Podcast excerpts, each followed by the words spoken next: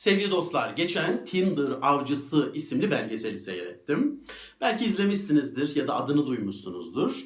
Oldukça popüler bir belgesel. Ge- Gerçekten de hoş, izlenesi güzel bir belgesel. Belgeselde bir tane eleman var. Bu eleman Tinder üzerinden kadınlarla tanışıyor. Ve tanıştığı kadınlara ne kadar zengin, ne kadar şaşalı, ne kadar görkemli bir hayatı olduğuyla ilgili bir resim çiziyor. Bu arada tamamen kurgu, tamamen yalan yani.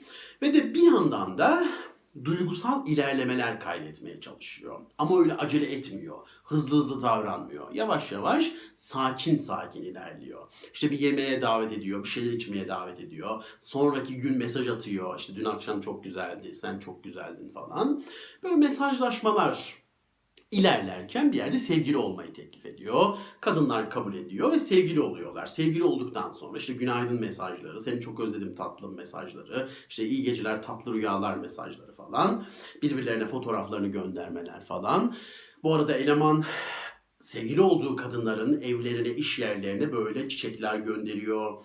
Demet demet güller gönderiyor. Böyle çok romantik bir insan olduğuyla ilgili de bir imaj veriyor.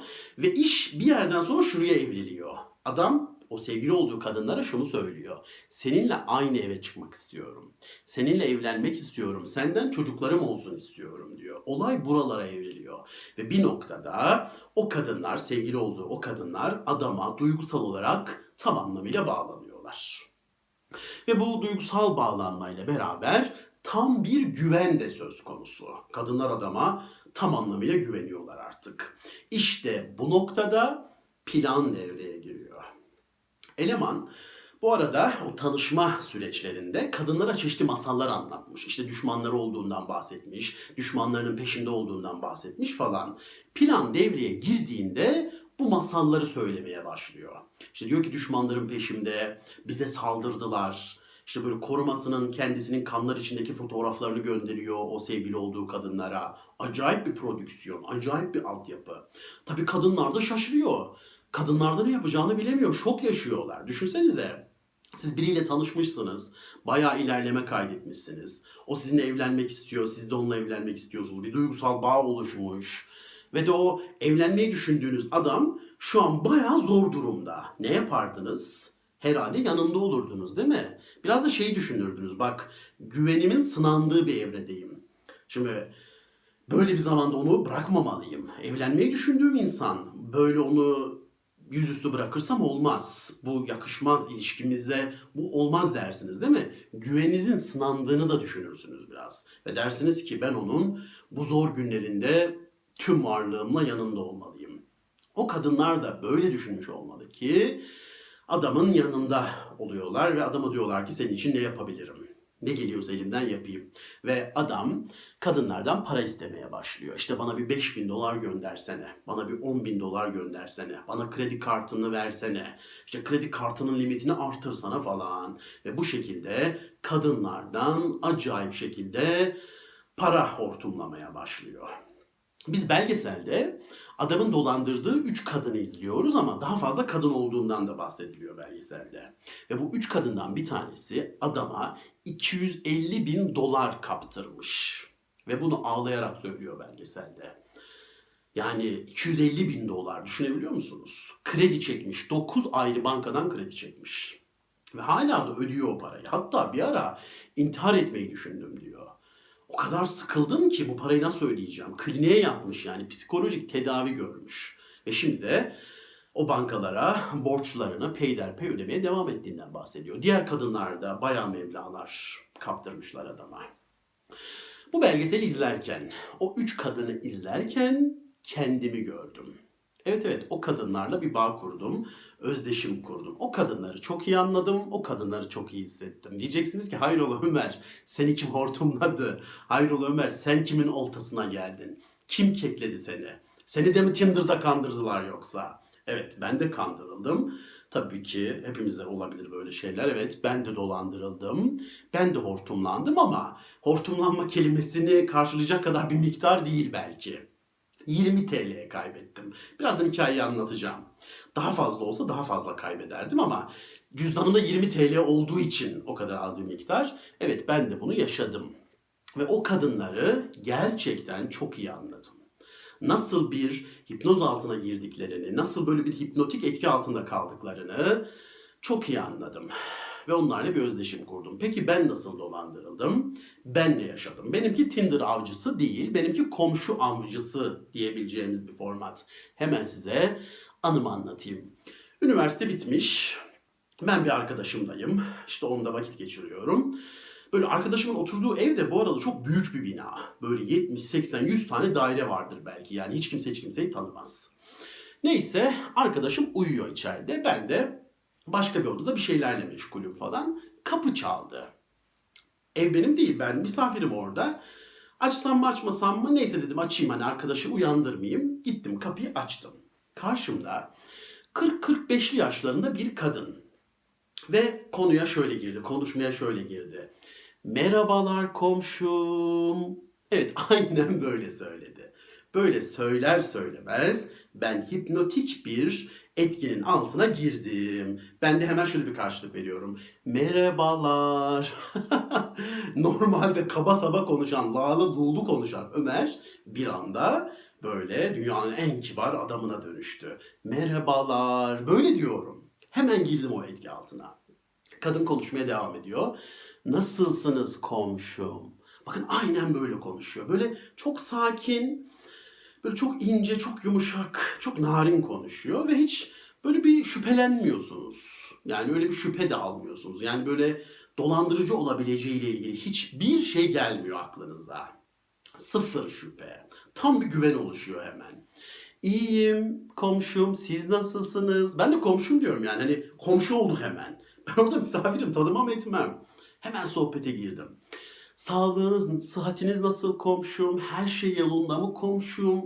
Böyle cevaplar veriyorum ben ona. O bana sorular soruyor böyle. Ben cevaplar veriyorum falan. Baya baya 40 yıllık komşummuş gibi sohbet ediyoruz. Sonra nokta şuraya geldi. Komşum ben seni niye rahatsız ettim biliyor musun? Böyle konuşuyor kadın. Dinliyorum dedim. Hani dinliyorum niye geldiğinizi merak ediyorum. Yardım etmem gereken bir şey varsa da seve seve falan yapıyorum. Komşum dört kat üstümüzde Ali Bey var. Biliyorsunuz değil mi Ali Bey'i? Bakın böyle konuşuyor. Ben de biliyorum diyorum. Ya o acayip bir şey. ya Ali Bey ne bilirim ben? Ben o binada oturmuyorum ki.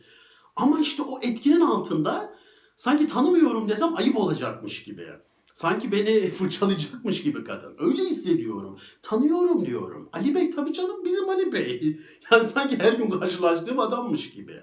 Ha işte o Ali Bey'in oğlu var. Mehmet. Biliyorsun değil mi? Bildin değil mi? Tabii canım Mehmet. Bilmez miyim yani? Mehmet'i kim bilmez?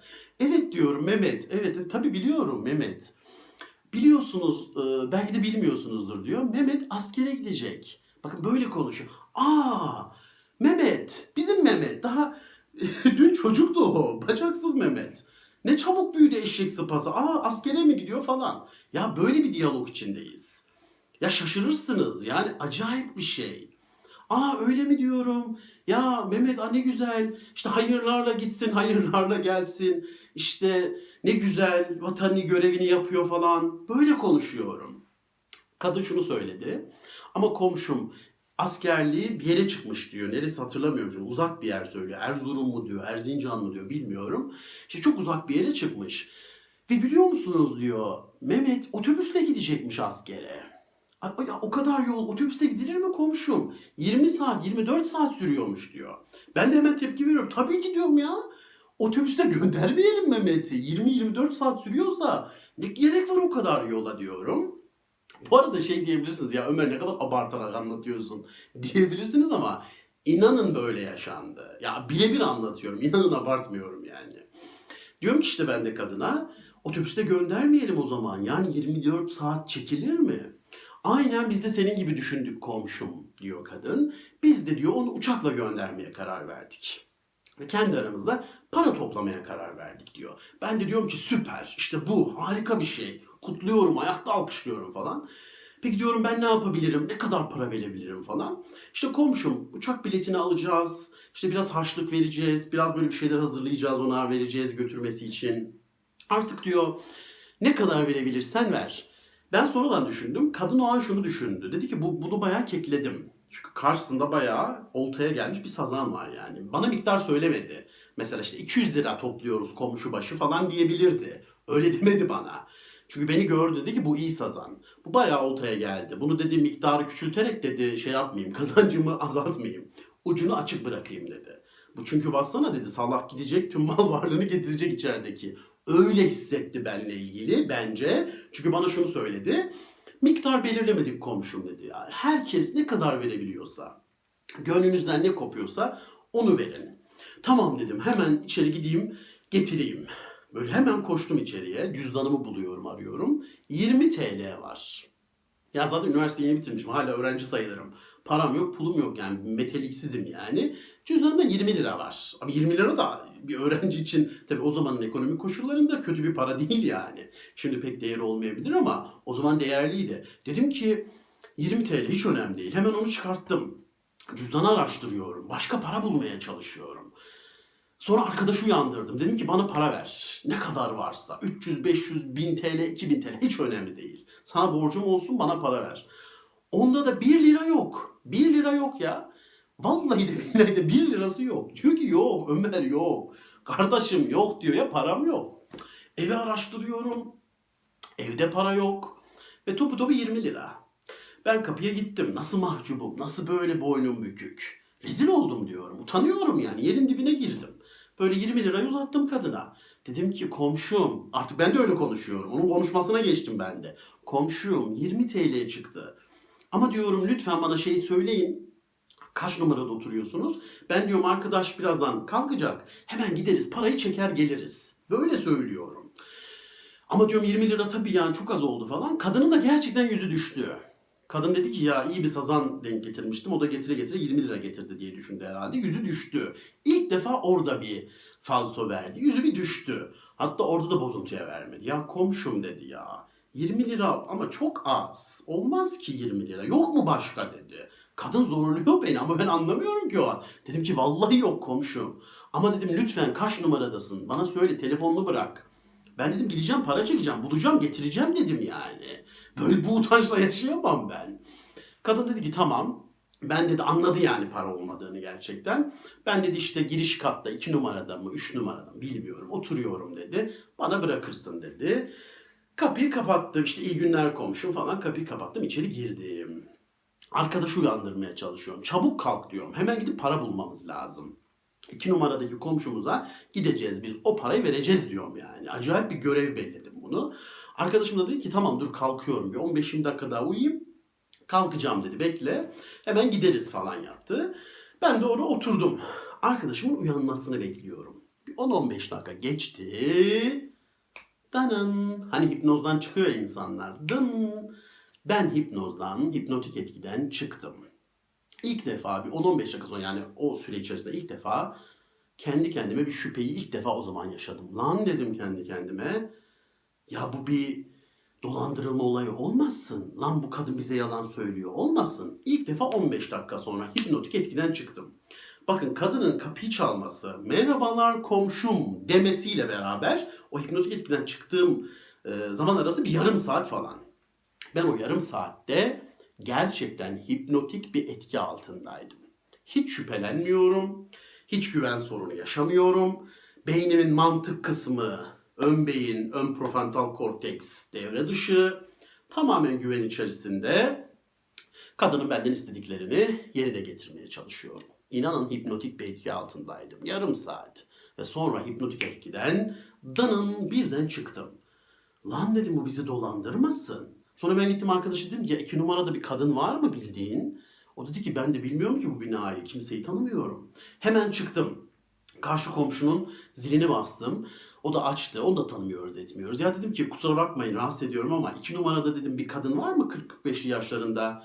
Dört kat üstümüzde dedim bir Ali Bey, bir Mehmet var mı? Askere gidecek, Erzurum'a gidecek işte biz onun uçak biletini alıyoruz falan. O dedi ki komşu vallahi sizi keklemişler. Yok dedi ya onlar örgüt onlar dedi böyle kapı kapı geziyorlar. Ne kadar kopa. Aa dedim ben Ali Bey ama ama Mehmet. Yani o kadar hikayeye inanmışım ki. Tabii o hipnotik etkiden çıktıktan sonra kadının da teyit etmesiyle ayaküstü keklendiğimi, dolandırıldığımı anladım. Sevgili dostlar ben 20 TL kaybettim. Ya Allah'tan 20 TL kaybettim ya. Vallahi var ya o, o gün üstünde 3000 4000 falan olsaydı gerçekten verirdim. Size çok samimi söylüyorum verirdim. 3000, 4000, 5000 verirdim yani. Çünkü gerçekten inandım hikayeye ya. Hipnotik bir etki altındaydım. Allah'tan 20 TL ile kurtuldum yani. Ben 20 TL verdim. Belgeseldeki kadın 250 bin dolar vermiş. Fark yok. Belki ben verirdim o kadar. Gerçi o kadar parayı nereden bulacağım bilmiyorum da. Tersi de olabilirdi. Burada miktar değil önemli olan. Tabii biraz da önemli. Diyorum yani 20 TL ile kurtardım Allah'tan da. Allah'tan daha fazla kaybetmedim ama kaybedenler de var. Kınamıyorum ben. Bir şey diyemem çünkü yaşadım ben bu olayı. Böyle bir olayda hipnotik bir etki altına giriyor insan sevgili dostlar.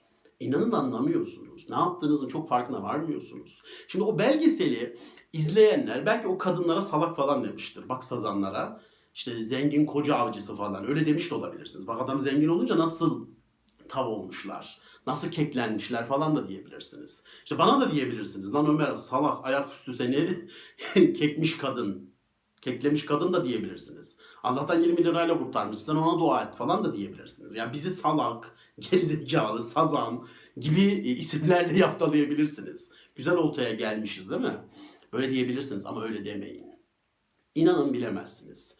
İşte siz şunu demeyin yani. İşte ben çok zekiyim.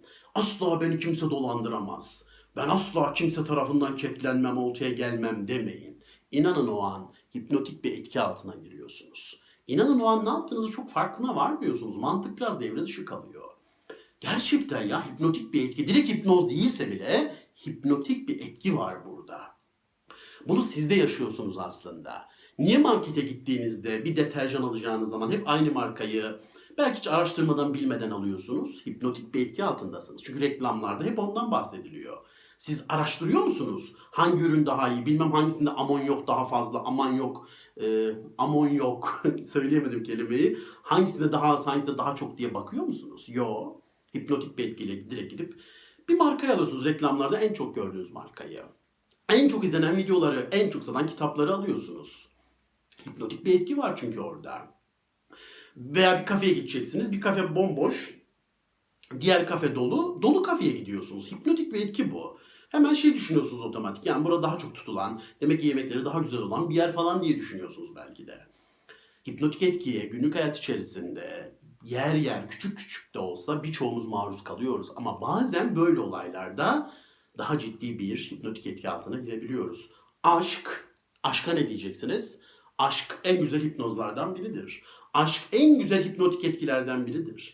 Aşıkken hipnotik bir etki altındasınızdır. Mantığınız devre dışı kalır. Saçmalarsınız. Saçmalamanın nirvanasıdır aşk. Gerizekalılığın, salaklığın nirvanasıdır aşk. Ne yaptığınızı bilmezsiniz. A- aşıkken çok mantıklı davranabiliyor musunuz? Aşık olduğunuz insan söyle, söyle sizi böyle çekse gel kuçu kuçu gel kuçu kuçu valla gidersiniz peşinde. Gidiyorsunuz yani. Böyle oluyor. Hipnotik bir etki var orada. Ben hem aşığım hem çok mantıklı davranıyorum diyorsanız siz aşık değilsinizdir. Aşkta mantık yoktur. Mantık devre dışı kalır. O yüzden eski zamanlarda aşkı bir hastalık olarak da değerlendirmiş bazı insanlar. Sevgili dostlar bu hepimizde olabiliyor. Bazen böyle hipnotik etkiler altında kalıyor ve maalesef dolandırılabiliyoruz. Ama bu olayı yaşadıktan sonra da tabii ki artık bu tarz konularda şüpheci olmayı öğreniyorsunuz. Biri size gelip böyle bir şey bahsetse artık hemen ön beyninizde bir şüpheci davranıyorsunuz. Hayrola nedir bu, ne parası, kimsiniz siz gibi gibi böyle şüpheci davranmayı öğreniyorsunuz. Belgeseldeki o kadınlardan biri bu deneyimi 250 bin dolara aldı. Ben 20 TL'ye aldım. Farkı da farklı da olabilirdi. Ben 250 bin dolara alabilirdim. O 20 TL'ye alabilirdi. Bilemem yani bunu. Ama yine diyorum ya iyi ki 20 TL'ye almışım diye. Daha fazla bir miktarda bilmiyorum ne yapardım. Böyle bir deneyim yaşıyor insan. O hipnotik etkinin altına giriyor insan kimi zamanlarda. Ve maalesef böyle dolandırılabiliyoruz. Belki sizin de böyle hikayeleriniz vardır. Belki siz de böyle bir olayda dolandırılmış belli bir para kaybetmişsinizdir. Diyorum ya böyle dolandırılmayla ve böyle bir para kaybetmeyle iyi bir hayat dersi alıyorsunuz. Böyle konularda artık güvenmemeniz gerektiğini öğreniyorsunuz. Artık bu konularda daha sorgulayıcı, daha şüpheci yaklaşmayı öğreniyorsunuz. Var mı sizin böyle deneyimleriniz? Siz de o belgeseldeki kadınlar gibi ya da benim gibi aldığınız böyle bir deneyim oldu mu? Yaşadığınız böyle bir olay ya da dolandırıldığınız böyle bir olay. Varsa eğer ben şeyi merak ediyorum. Siz kaç para kaybettiniz? Siz kaç liraya bu deneyimi satın aldınız? Onu merak ediyorum doğrusu. Evet bu videoda biraz Tinder avcısı belgesel üzerinden yaşadığım bir dolandırılma hikayesini anlatmak istedim. Dinlediğiniz için çok teşekkür ederim. Hoşça kalın.